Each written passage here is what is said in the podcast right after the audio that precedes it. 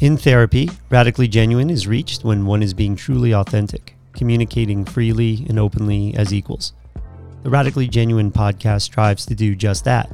We will question areas of mental health, culture, societal norms, and what is truly needed to improve the lives of others. Dr. Roger McFillin is a clinical psychologist and board certified in behavioral and cognitive psychology. He is the executive director of the Center for Integrated Behavioral Health in Bethlehem, Pennsylvania. Where does the victimhood mindset come from? If you are an individual who is more sensitive than others, how do we build your resilience throughout life so you can overcome the inevitable struggles that life will throw your direction? A difference of opinion is not an attack. A diverted look or a delayed response to your text may have nothing to do with you. On today's podcast, we discuss an alarming, debilitating trend towards playing the victim. Welcome to the Radically Genuine podcast. Good morning, Roger Kelly. Good morning. How are you both? Doing well. Friendly reminder to our listeners we do have an email address, address radgenpodcast at gmail.com. Please email us any questions. We're going to work on a future episode where we're answering some of those. Appreciate all the feedback we have been receiving. And please remember to continue to share the episodes you enjoy. That's the way that we grow. And we are seeing some growth, which is really exciting. And we're constantly looking for new topics so that we're relevant to everybody. So here we are. We're back in the studio recording another episode. Kelly, I haven't seen you in a while. I know. I heard. I heard that. Well, I listened to 17 and it was pretty awesome. She's an amazing doctor. Yeah, 17 was our dialectical behavior therapy podcast. I learned a lot. I think Roger learned a lot too, and he's going to be working on some things. So, uh, you know, the way that he treats us in this room. Oh, I, I thought you were going to put a sign I- up on um, the door that we could slap, and uh, I don't see it. I'm getting it uh, blessed by the uh, Catholic Church and, Yeah. and Notre Dame uh, University. Make sure that they're okay with it Yeah, I like that. I thought I was vindicated by Dr. Lenda. to an extent. To an extent. She, I think she was supporting my radically genuine style. Mm, yeah, well, There's a fine line, and I think uh, it's our responsibility to call you out when you do cross it. I, you know, really hope that you guys do. You I, know, think, I think we've done a good job of doing that. I think so too. So uh, Roger sent us a text message about a topic he wanted to talk today, and it made me think of a great story. So um, here we go. Let's go back 1996, 1997. A young Sean, University of Delaware. the year I was born. yes, exactly. so here, uh, University of Delaware, fourth floor, Dickinson Hall A. Walking through the hallways, Chumbawamba is in the background. Oh my goodness. living in a co-ed dorm, co-ed floor, all excited. I'm a freshman. I'm, I'm, I'm Guys were all tub thumping away there. that's right. We got knocked down. We got back up again. and that's really the lesson here, right? no. Um, so there was this one particular person on my floor, and um, what? What's that look for? You just gave me a look. Roger, seriously, you know how hard this is to do a cold open, and every single time I come in here, you give me this look, and Can you I'm- describe the look? it's a look of just disdain like like i have no idea what i'm talking about and he doesn't know where i'm going but he he just doesn't listen he just he instead he's thinking about what he wants to say next Sean, my coffee was hot.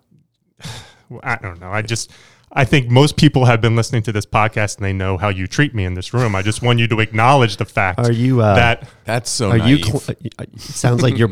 sounds like you're playing the role of victim here. oh you got me so yeah I, I didn't have a story but um so I, I is I'm trying to think of an example of what this could be, and uh, and you wanted to talk about this today, so uh, why don't you jump into it with that? yeah, I do think that we wanted to get into this topic of, um, you know, the mindset of victimhood and like victimhood culture that kind of exists, and even play it into disability culture and how they like intertwine together. But your opening there was very interesting because it reminds me of my dissertation research, research that I ended up publishing on uh, adolescent females with eating disorders. And what we did is we created these vignettes. And the vignettes were um, somewhat like ambiguous in nature. So they were these social dilemmas. And in the social dilemmas, there'd be something that would typically happen to a high school student. Uh, an example of one of the vignettes would be, you know, your best friend, uh, you know, is throwing a, a party after homecoming and inviting a bunch of people over. You never got a formal invite. You sit down at the lunch table. A couple of your friends ask if you're going, and you haven't been invited yet. Mm-hmm. Why do you think this happened? Right. And so, what it does is it pulls for intent attributions, your belief on why something may happen. So, at this point, we don't have any other information mm-hmm. other than the fact that this friend what did not yet receive an invite. and what I did is I took a a group of young girls who were diagnosed with either bulimia or anorexia and were in a, uh, a hospital based setting. So they had that diagnosis. And then I compared it to what are called healthy controls. So a, a group of uh, high school females who didn't have any mental health diagnosis. And what came out of it was those who were struggling with anorexia and bulimia demonstrated a bias. And it was a hostile intent attribution bias. It was this idea that they believe they must have done something wrong and therefore they weren't invited. Hmm. While the healthy control group was able to kind of make statements like, well, I'm her best friend. I don't require an invite. Or maybe I haven't seen her yet. Right. So there's a there's another explanation. Yeah. While the the group with the eating disorder pathology was a group that was like very much um, personalizing it. And so it, it brings up this idea of um, when we are bombarded with so much stimuli, most of it is rather ambiguous. And we make sense of it based on, you know, our own history, our own beliefs. But when a culture shapes that by talking about things in terms and even rewarding this idea of being a victim or interpersonally being a victim to others, and you can be rewarded for it, what does that do to shape the way that people think and consequently their own mental health? So, we've been reading some articles or just having some discussions. Our podcast has been talking about areas of popular culture um, and things that influence mental health, and this is one of them. This idea that um, you know people can go through work, go through life with this sensitivity to the idea that others could be victimizing them, and maybe an injustice is is done, and then how might that lead to other policies, both in education and in the workplace and, and so forth. Can I just uh, start because I have I've seen this in our school. I've seen kids um, become less resilient, I guess you could say, over the course of now 20 years, and I'm not I'm not quite sure exactly what happened or why, but when I want to go back is to that self esteem movement that we discussed a couple of podcasts ago. I don't know if you remember that, and you brought it up. I just want to start there because the question I have is could that movement that came in the the education it was also in the workplace could that kind of could that have led to this victimization or or or let's put it this way could that have been the finger pointing everything out it's everyone else's fault it's a very interesting connection right like mm-hmm. I know my mind goes there because when you talk about the self-esteem movement movement at that time it was this idea that people feel when people feel good about themselves, right? It's almost a protection from like negative experiences. If they can feel good about themselves, they build confidence and they build resiliency. And that's not true. Like we know that's not true right now. There can't be some false sense of com- confidence or esteem. In fact, like people know better, right? Our esteem is is built over time through our own overcoming of challenges and um, our achievements and feeling good about who we are in, in basic areas. So the protection of negative emotions does more harm than good. So in this in this victim culture, like this idea that you might feel like you've been uh, victimized by another person is again that over sensitivity and like protection to ever feeling those negative emotions, right? Here's an example that we see all the time right now. Okay. So let's say you text somebody and you're looking for an answer.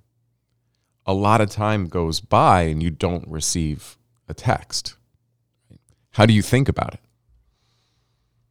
Well, this, uh, this happens quite a bit. And I guess I look at it from a perspective of what I'm going through, which would be sometimes people will text me and it takes me 24 to 48 hours to get back to them because of my busy life and my children. And, you know, you sit there with the intent of, oh, I got to get back to this person. But Yeah. then all of a sudden something else comes up and something else comes up. And it's not like you're minimizing your relationship with that person at all. But eventually I do get back to them.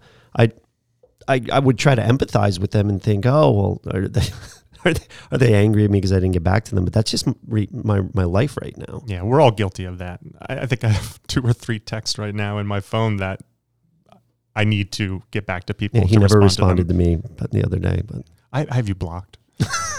but this is somewhat generational, right? Like we're It we're in our is, we're in our 40s, right? So we Yeah. didn't grow up with that. I thought you were born in 1996. I was joking. we yeah, so like we're we're in our mid 40s here and you know, we remember a time where there was no such thing as a text I'm message. still waiting for the postman to get back to me.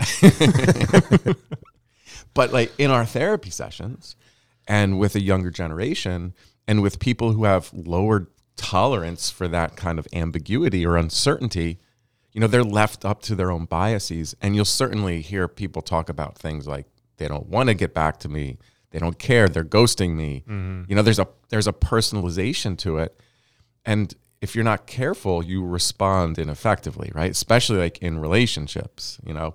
So, you know, there's no response to a text and, you know, 30 minutes, 40 minutes go by and the person starts kind of lashing out through text, right? And that interpersonal sensitivity, that bias, you know, believing that being pers- they're being ignored purposely. hmm And you know, we can talk about how society has kind of shaped that today. Has that ever happened to you? Have you ever like stepped out of a movie theater, turned your phone back on, and then there's like 15 texts from somebody, and you're like, oh, happens happens all the time, right? and you know, at some points you feel like there's a pressure to have to respond to that person. yeah, yeah, But here's my pressure. It's because I know I'll forget if I don't. You know, like if I don't respond to an email. Mm-hmm. Well, that's if just self discipline for yourself. You know, you know who you are, right? That's why you respond right away. well, sometimes you don't respond right away because you, somebody will send you something and you have to think about things too, right? I mean, it's more rational to think about Yeah, a it depends response. if like you're asking a question about your edge thoughts. You know, I need some time to think about it. Excuse me. yeah, that takes quite a while for you guys, and sometimes you don't respond at all. So, so there's four questions here in the Scientific America article. I saw that. Let me just kind of throw them out there for our listening audience. Should we keep score of ourselves? Let's keep score, and the listening audience out there, keep score. So I want you to rate how much you agree with each of these items on a scale of one to five. One would be not me at all, all the way to five. This is so me. Okay. First question there's only four of them. It is important to me that people who hurt me acknowledge that an injustice has been done to me. Hmm. Calling me dangerously naive. On- only a scale of one to five. One to five. Where do you fall on that? One is not at all. Five. This is so me. Okay, I got it. No, You're up first. Oh, you We're want me to? yeah, oh, I thought we were going to keep response. score and then tally. Are you te- are you texting us your response right now? You haven't responded yet. I, I'd say I'm. Uh, I'm about a two. You're two? Okay. Yeah. I would say well, two. Yeah, I'm probably a one or two on that. Yeah. You know, and of course there's a lot of depends. Can we do 1.5? Yeah, this is Rogers. It depends. No, like how bad did they hurt me? You know,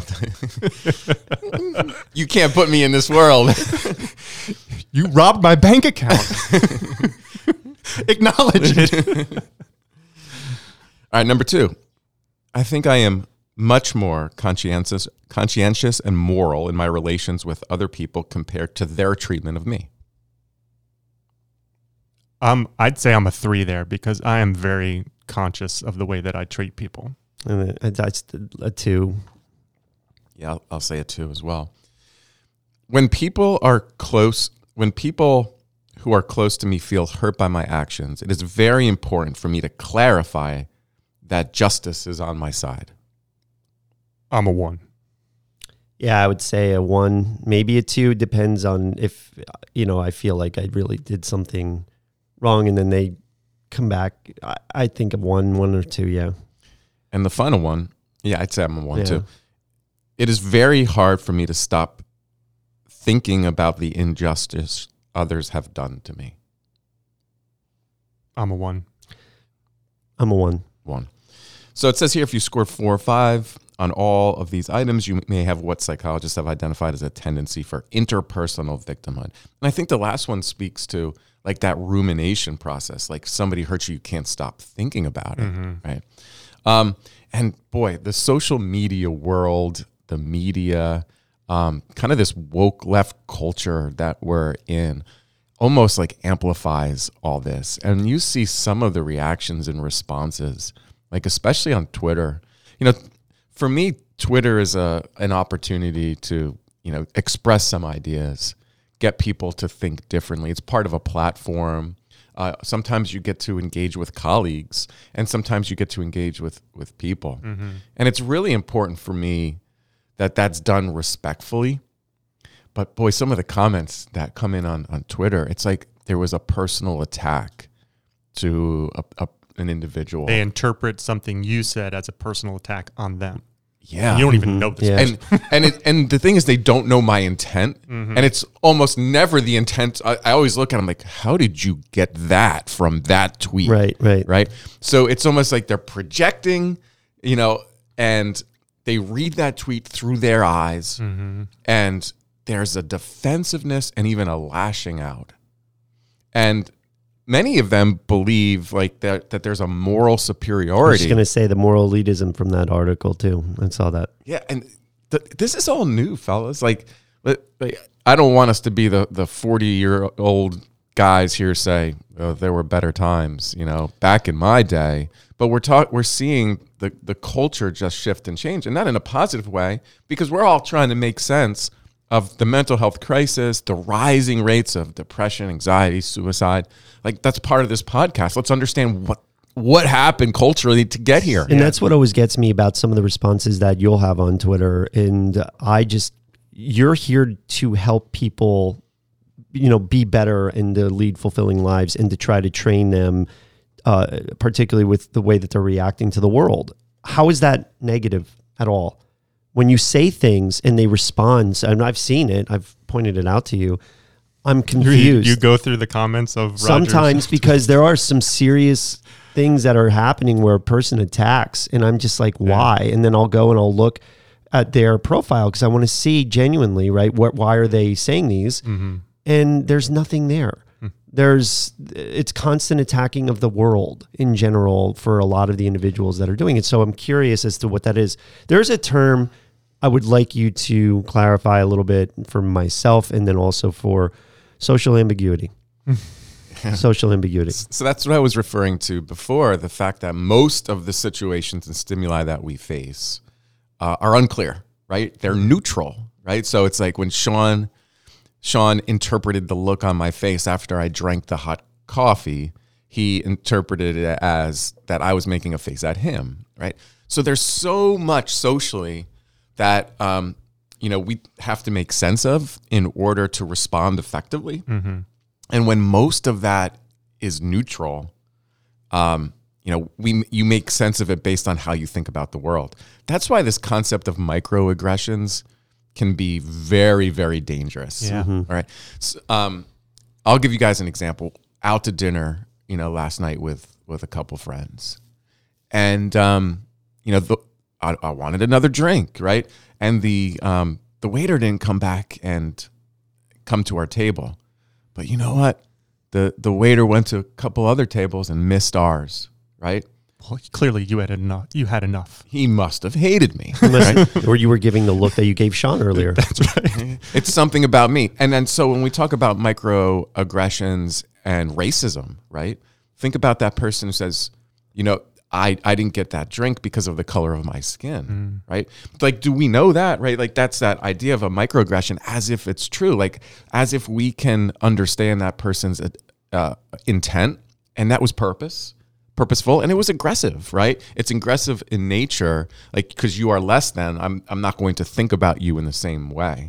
And this is dangerous in, in society that we kind of go on that micro level to try to uh, understand or determine another person's intent.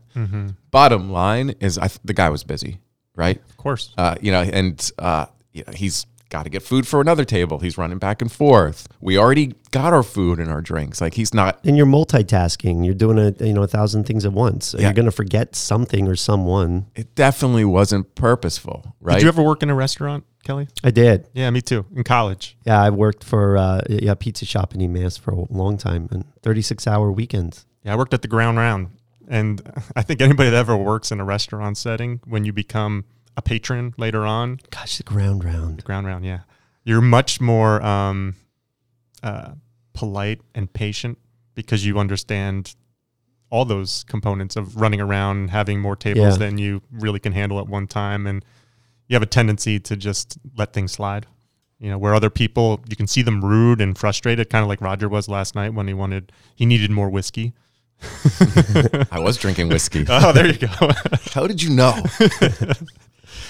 So I was, um, you know, in terms of when we were growing up and, and where we are now, yeah, there is this component of uh, the old guys, you know, trying to figure out what's going on. But I, I just I was thinking back to um, our last uh, podcast episode with with Agnes on DBT, and she was talking about some individuals are a little more sensitive to others, and she used that that metaphor. Um, that I think Marsha Linehan said that someone who is a burn victim and the wind is blowing, um, that's what it feels like to them. So if somebody is more overly sensitive, and now you have all these other channels to get exposed to people criticizing you with social media, you're posting something on YouTube, you're posting something on Twitter, you're on Facebook, and people are commenting, you're just getting bombarded with people that are sometimes being critical of you or ridiculing you or saying something that you don't feel is in a positive way, those are just more areas for you to just be miserable. So if you're an overly sensitive individual, why would you even want to be on social media? You should just stay off that crap. Because aren't they also getting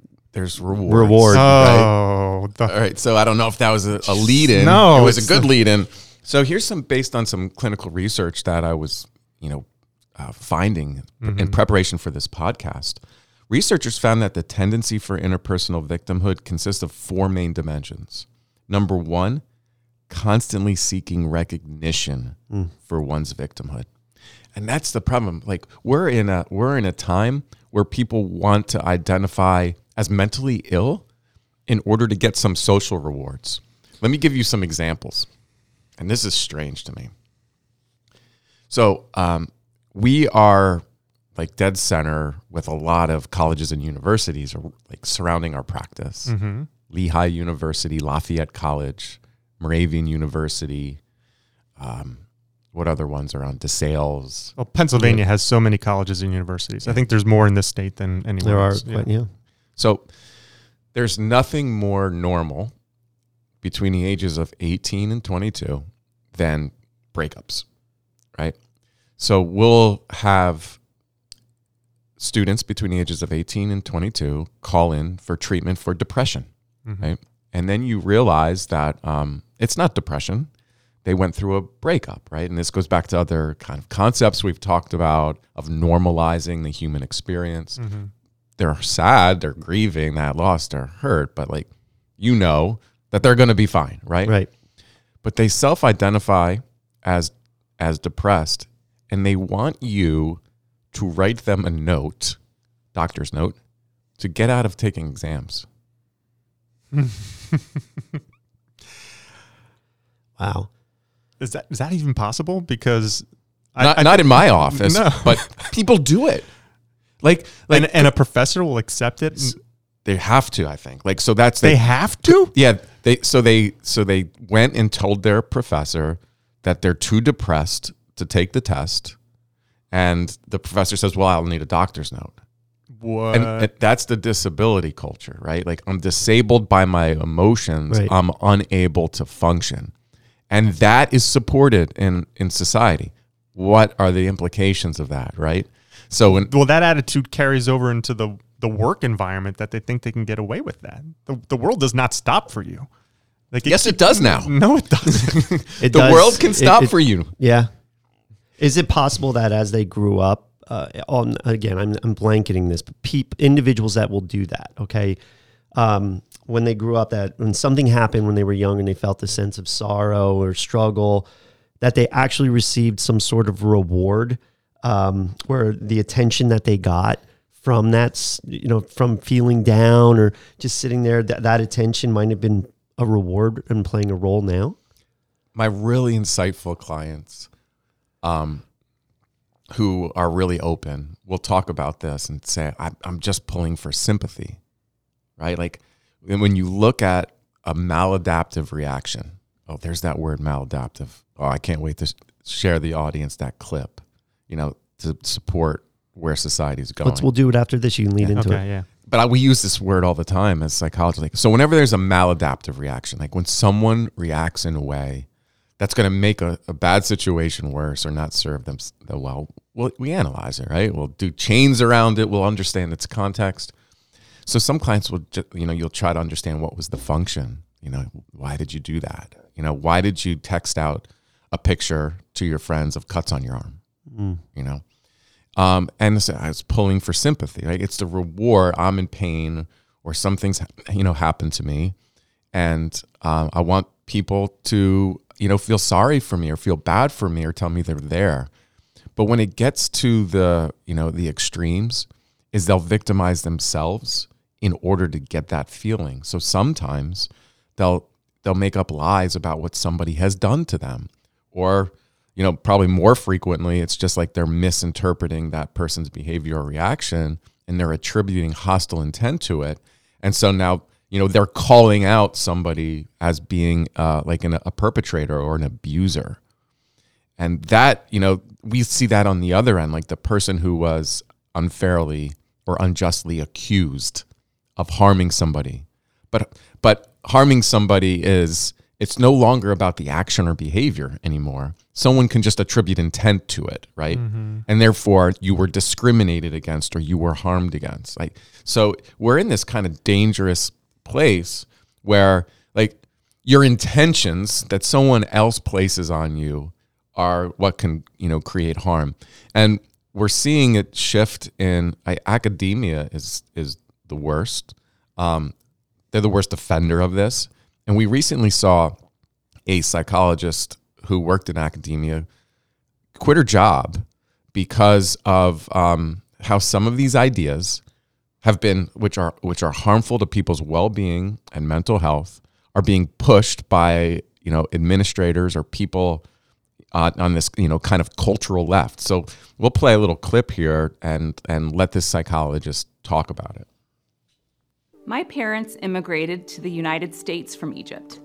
As a child in a poverty stricken neighborhood, I watched my parents, who spoke no English, overcome obstacles, enter the middle class, and build a better life so that their daughter could attend university. I recently resigned my position as a professor of clinical psychology at Antioch University in Los Angeles. I became a clinical therapist with the hope of helping others find the same resilience and strength I saw in my parents. But a divisive and regressive ideology has taken hold of my former workplace and the field of psychology as a whole.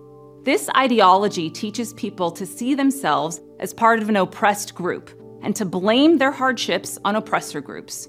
And sometimes that's true.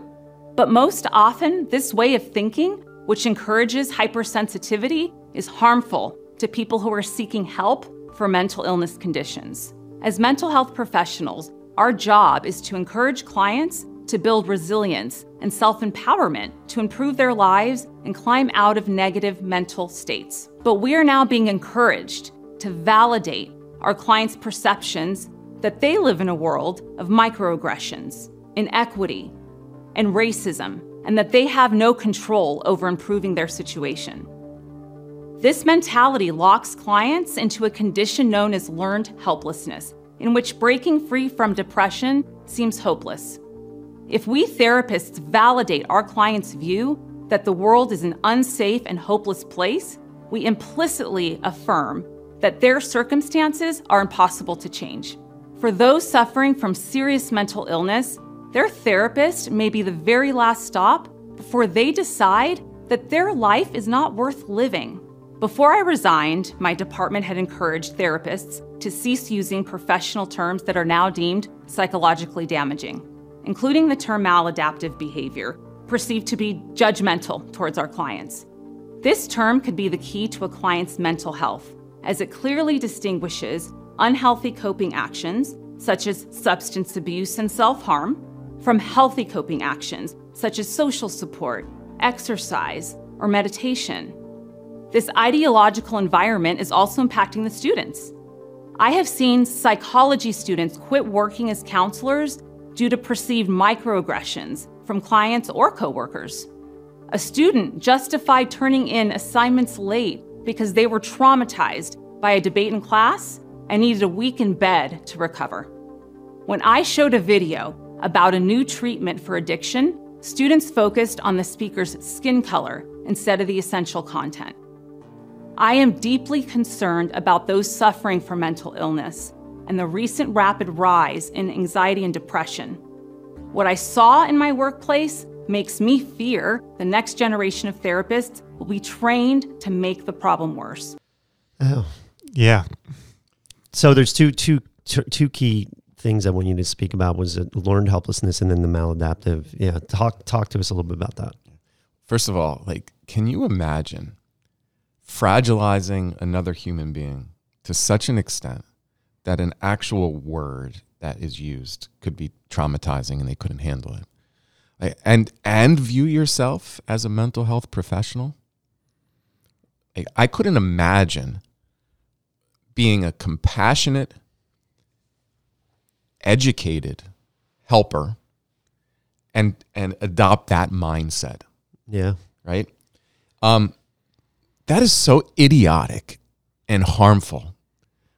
But we're seeing this on on the cultural left and in our school systems and in academia. So that's that's one university that we're aware of, and Those I, Yeah. those ideas have been percolating. You know, I think there was a time I was having a conversation with a friend of mine. Like we we dismissed some of these ideas as fringe. yeah, You know, they're just not fringe anymore. no, You know, they they are popular culture, and the see that's my my mind was going there. Like, is this a fringe example? no. Remember, uh, there's that book I told you guys to Yeah. read, "The Coddling of the American Mind," Yep. and that this is truth, and that started Evergreen State University. Mm-hmm. It was not the start of everything, but these microaggressions and. They, they were concerned that it was taking away from true critical thought. It was taking away from the ability to teach individuals about history, about it was going to change everything. And now it's it seems to be coming to fruition and it seems to be actually infiltrating psychology. The the the the, the place that people need help with the most is their brain. And if psychologists feel as if they they can't do that because people are coming in and saying, you know, I need a doctor's note for depression. Well, as a psychologist, you probably have a choice. You're either going to do that because you know you you're you're you're you need the clients and which would not help that person at all, or you're going to be radically genuine with them. You're going to sit there mm-hmm. and actually give them therapy. I, I'm, I'm thinking about how far we've come away from, you know, stoicism. You know, this idea, you know, if you make me angry, you are my master, right? Mm. And the and the the Stoics were about, you know, self-control and regulating emotions. And there's this concept of internal and external locus of control. I don't know if you guys have ever heard of it. You know, it, and it's basically this this idea that um, you know if you have an external locus of control, you are you are completely influenced by your environment, right? Um, while an internal locus of control would be, you know, you can't always control the things that happen to you, but you know we can control our reactions, and that seems to correlate with sound mental health. And so when you talk about coping and the things we've talked about here about developing resiliency, it's how you think about something and how you respond matters. So now, if everyone's kind of oppressed, right?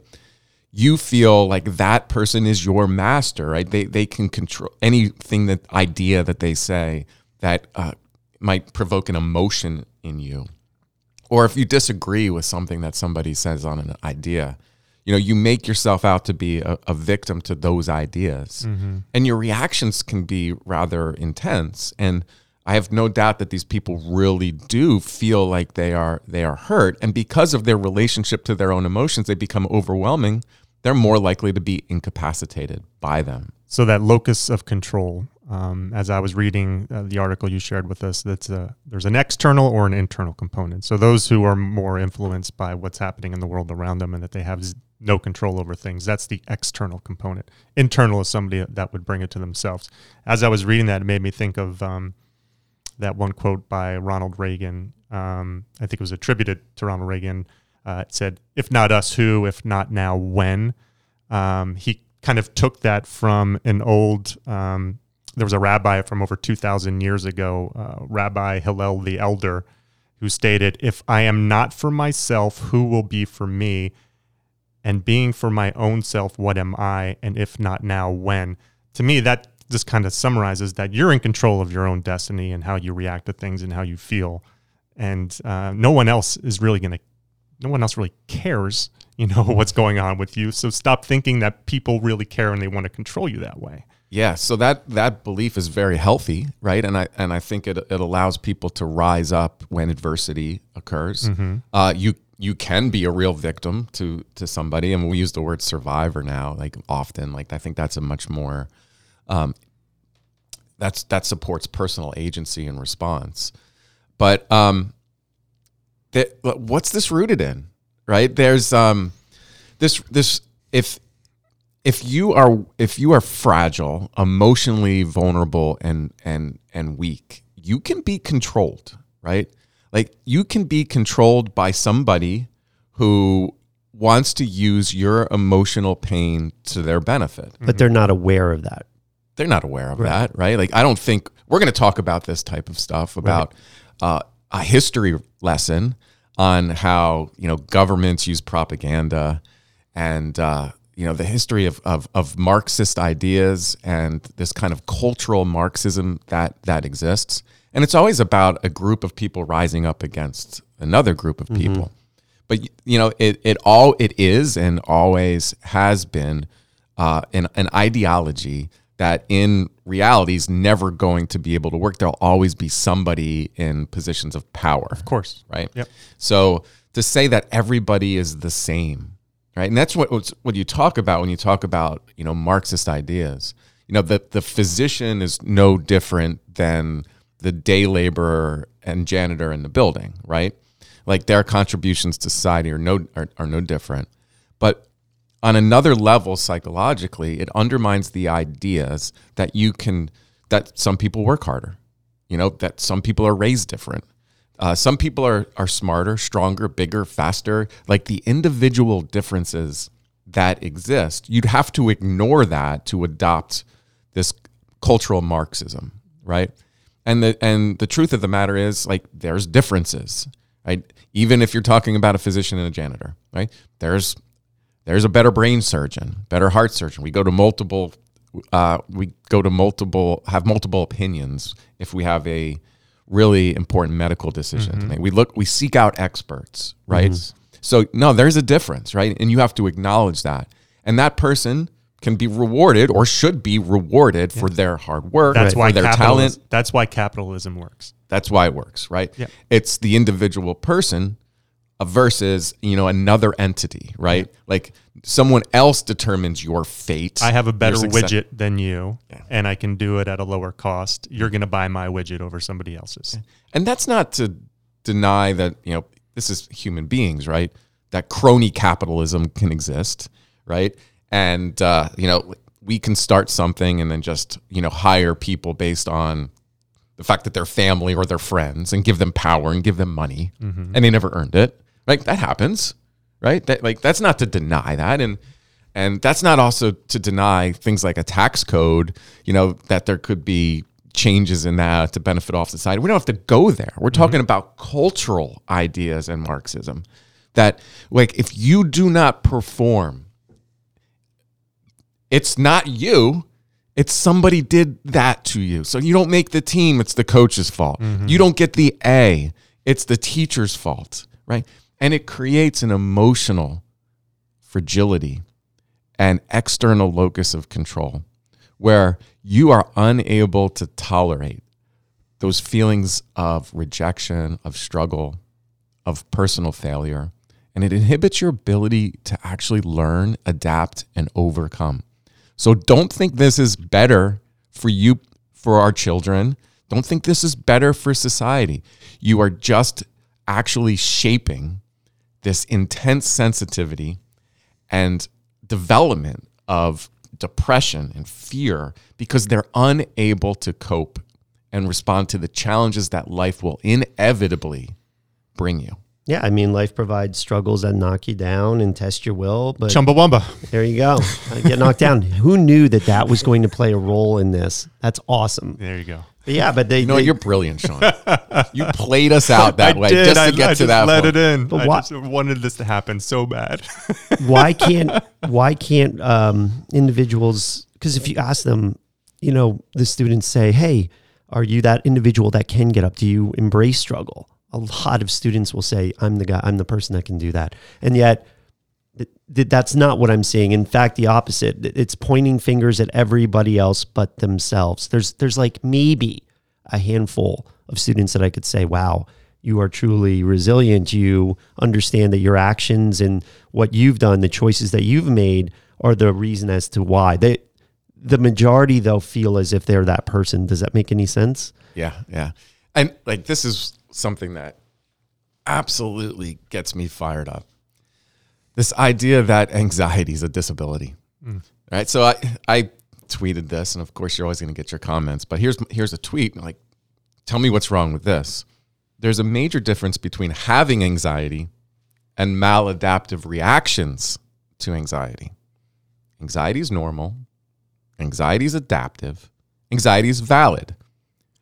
Your reactions to anxiety are what can become problematic. Don't drug anxiety. This is a maladaptive reaction. I'll tell you what's wrong with that tweet. Only 5% of your audience understands what maladaptive means. Mm. Basically, it doesn't work for you, right? It, it's it's ineffective. So this was crazy. Like we would, I would work in the school system, and you know you'd have to do a presentation, right, in class, or you know have to take a test, and kids would get anxious about it. Duh.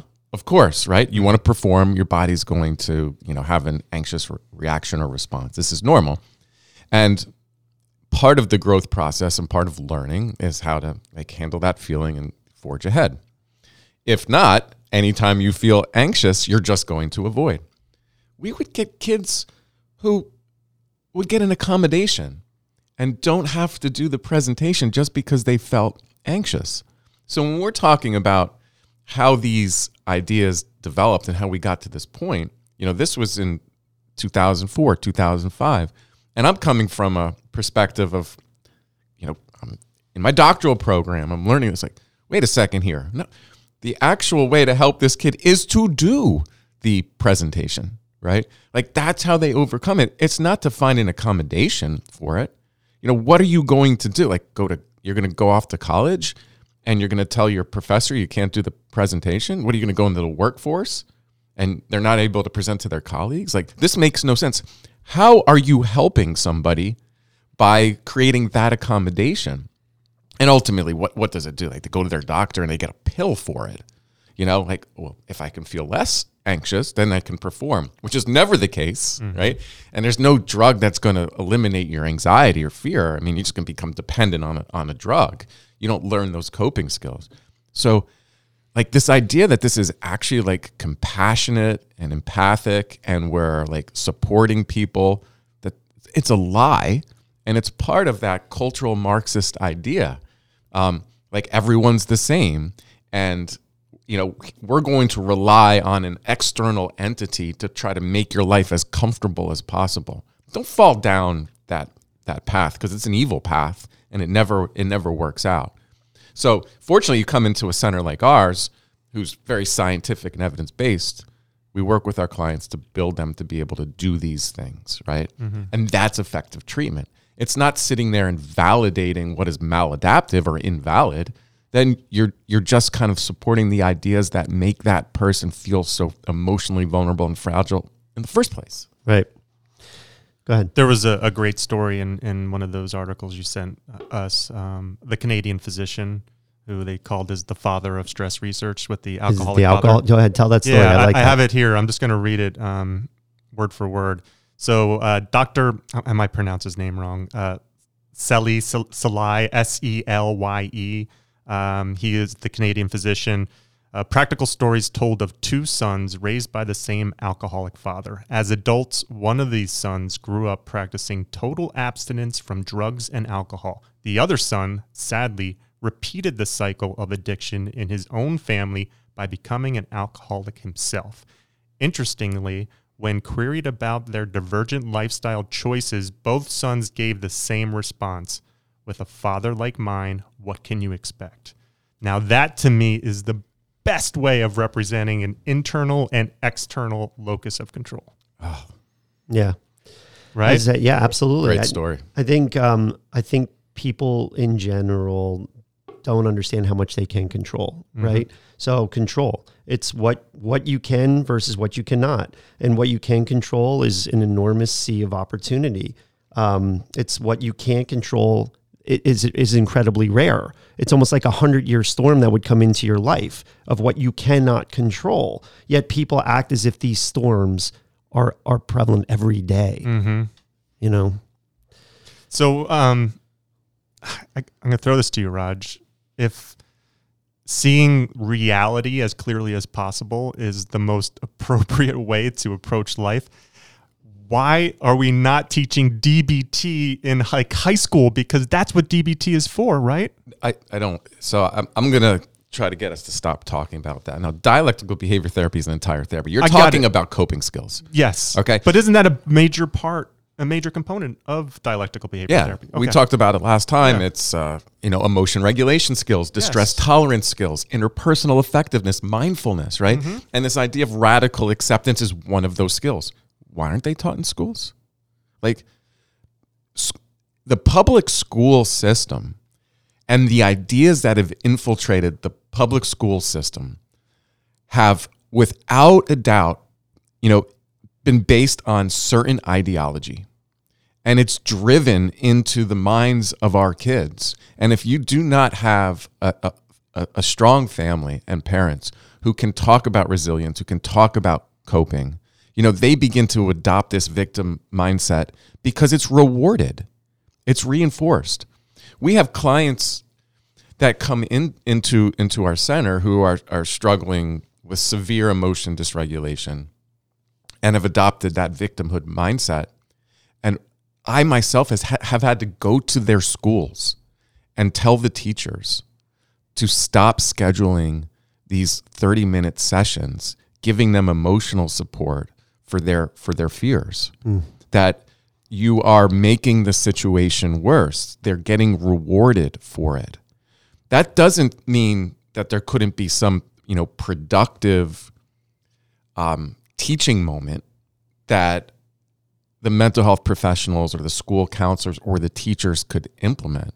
But it should be solely focused on what is the problem and how do you overcome it? Right? but that's not what's what's happening they're they're taking these new ideas and you're seeing it under the guise of things like trauma informed Yeah, that's what we're going through right now. yeah. So this idea of trauma informed is like almost anything that can be painful for somebody is identified as traumatic, which as a concept in it in itself is is really harmful psychologically because there's legitimate traumatic events around death and disability um, and sexual trauma, you know, mm-hmm. violence, things that are threatened the the threaten the, the person's sense of safety and security. You know, getting a bad grade isn't traumatic. Having a having a discussion where someone has different viewpoints is not traumatic, mm-hmm. right? So trigger warnings are under this concept, right? Okay, before we get into this next discussion, we're going to talk about situations that might provoke some deep, strong emotion. If you can't handle it, we're gonna have a safe space in the hallway in that other room. It is the you know the constant fragilization, you know, of our society, and we're gonna just get weaker as a, as a culture. You know, the American culture and the American mindset is is going to be undermined. It is being undermined, right? And our foreign adversaries are going to take advantage of that economically, mm-hmm. militarily. Like we don't have a really good idea of of history, and we try to bring that onto this podcast when we talk about previous generations and what is the Constitution and the American ideal and what's it built off of philosophically. Like that can get really distorted and bastardized um, from that cultural Marxism perspective because it's it's an idea to undermine you know that that individualism because under individualism and under a, a, system that creates competition you know you bring the best out of each each person and that's like the value of sports that's the value of working hard in school. Like A's should be A's. You know, that that inflated grade system does not benefit anybody. You need to know who who rises above, who is who's the smartest, who works the hardest. We have to be able to distinguish. Competition drives innovation and it opens up opportunities for anybody. That's why people came to this country and still do. For that American dream, the opportunity to establish their own business, to be separate from others, to build something for the future. Can I stay on the school system for a moment? Because I, I mean, we're both products of growing up in the 80s and the 90s, and there was two movies that always stuck with me. I've, I've watched them multiple times. There was um, Stand and Deliver, mm. which was the math teacher out in LA. Uh, out in LA, and then Lean on Me, which was Morgan Freeman played the character of the principal. I believe it was in Chicago um, or Detroit. Maybe I thought that was Baltimore. I'll look into it. But um, those were two movies of uh, of teachers that came in and just like radically took an approach that I believe nowadays they would have been kicked out of school. Sure. Right. Like, and these are two educators we celebrated because of what they were able to achieve. Well, they were changing those, the lives they were others. telling them you're not victims. That's right. And you're in control. Yep. That's that's not a radical idea. That actually should be taught to every single human being on the face of the planet. Exactly. If you're a victim, you can be emotionally provoked. If you can be emotionally provoked, you can be controlled. And if you can't see it out there, right, like about how this is used politically to give somebody else power, mm-hmm. or how it's used from a business perspective to sell a product, then you are you are in the storm and you're unable to see the sunlight and outside of this storm. You're just stuck in it, right? You can't even see it. And we have to be able as as a culture to be able to have people who can demonstrate wisdom and and personal strength and be able to step outside the storm and get people to see things differently. Like I think we all many I think many people in the school system like their intentions are pure. I think like ultimately they want to do they want to do good by people. Like I think they want to really help, but they're indoctrinated. Sure, there's no doubt. 100% of my colleagues are are very very good teachers, and they're there for the right reason, which is to you know to care for and and to really be passionate about what they want the kids to learn. But where they and I disagree is is that point. Um, whereas I and several others look at this world and we say my job is also to get you to think for yourself. My job is also to get you not to point the finger at everything that comes into your life. My job is to get you to the point where you can be self confident and resilient. That's part of my job too. It is not to just say, oh, I'm so sorry that you're going through this, so let's not do this anymore.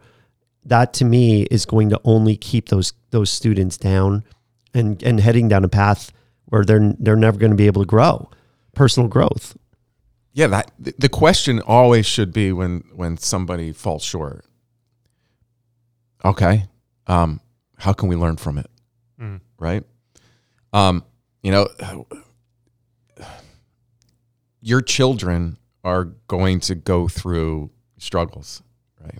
How you respond as a parent makes all the difference in the world. And you know, my son went through something last week. I won't get into the details, and I found himself like just sitting in a dark room by himself, right? So I walked in there and I said, "You got the rest of the day to feel sorry for yourself.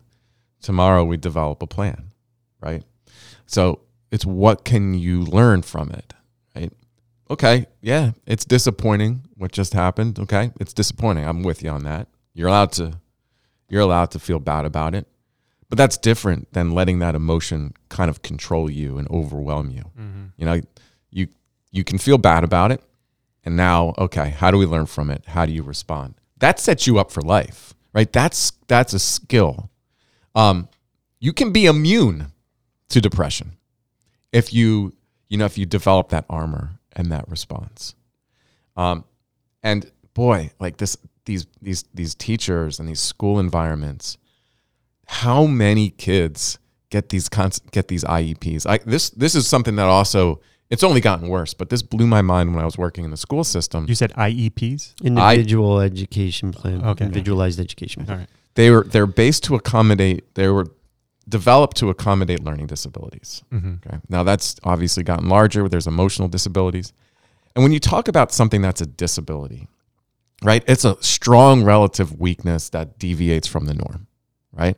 So like in a when you think about a um, like a bell-shaped curve, you know, most people are going to fall into this average range. Mm-hmm. There's going to be people that, you know, kind of tail out onto the extremes, above average, superior. And then on the other end too, um, where you know you're you're below average or you deviate away. So there should be a small percentage of people who have like a legitimate you know disability deviates from the norm, Mm-hmm. and I agree those people should have like individualized education to be able to uh, learn in a way that best serves you know their capacities like the way that they make sense of like reading Yep. or so obviously that's that's an important concept but it should be a small percentage, right? Because most people are going to fall in that average range. And in the school district that I was in, which you know Kelly works for still, and this was a while ago. It's got it's worse now. You saw the the percentage of kids that had an identified disability continued to increase dramatically, right? One that would make it statistically impossible. Like it's statistically impossible for that many students to have a disability.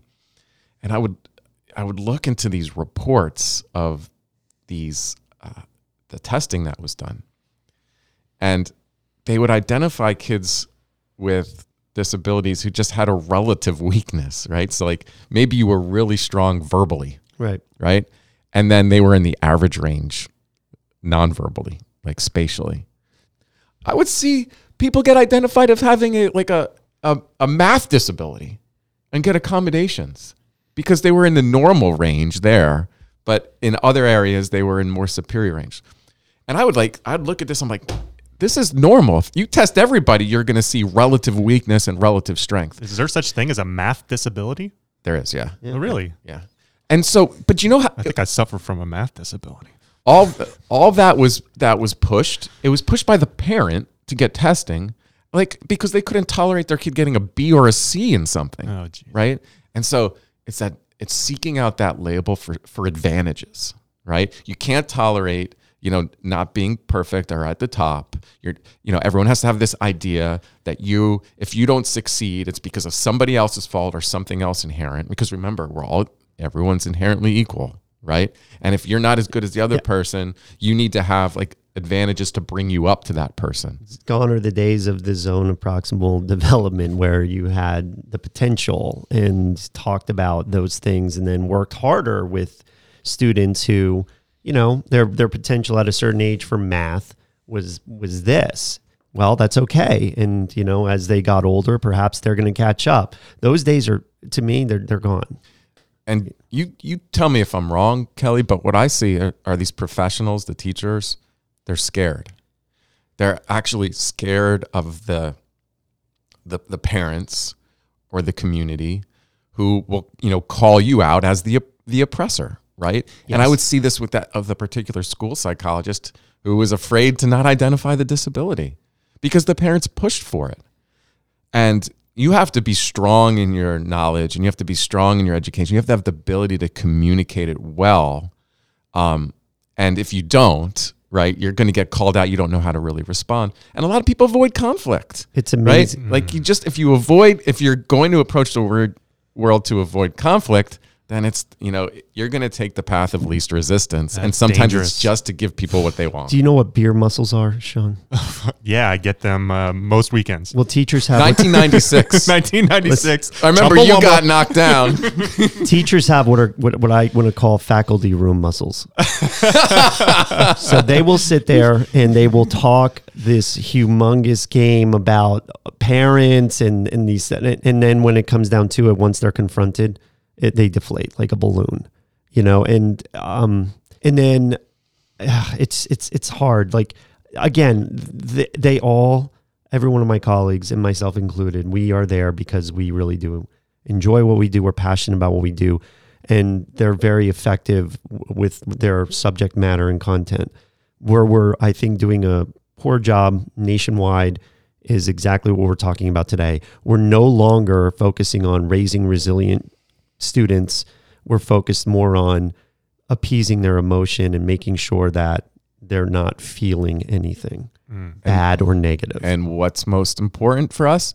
What are the consequences? that's right. right if if your intention is to do no harm and you think that you're doing something to help somebody you're not right? You're you're you're not helping that person be able to deal with what life is going to bring. So we have to shift the conversation to doing harm right?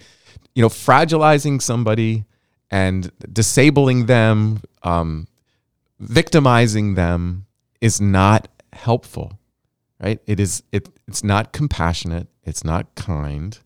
It's none of those things. It is harmful. Change the way we think about it and the way we talk about it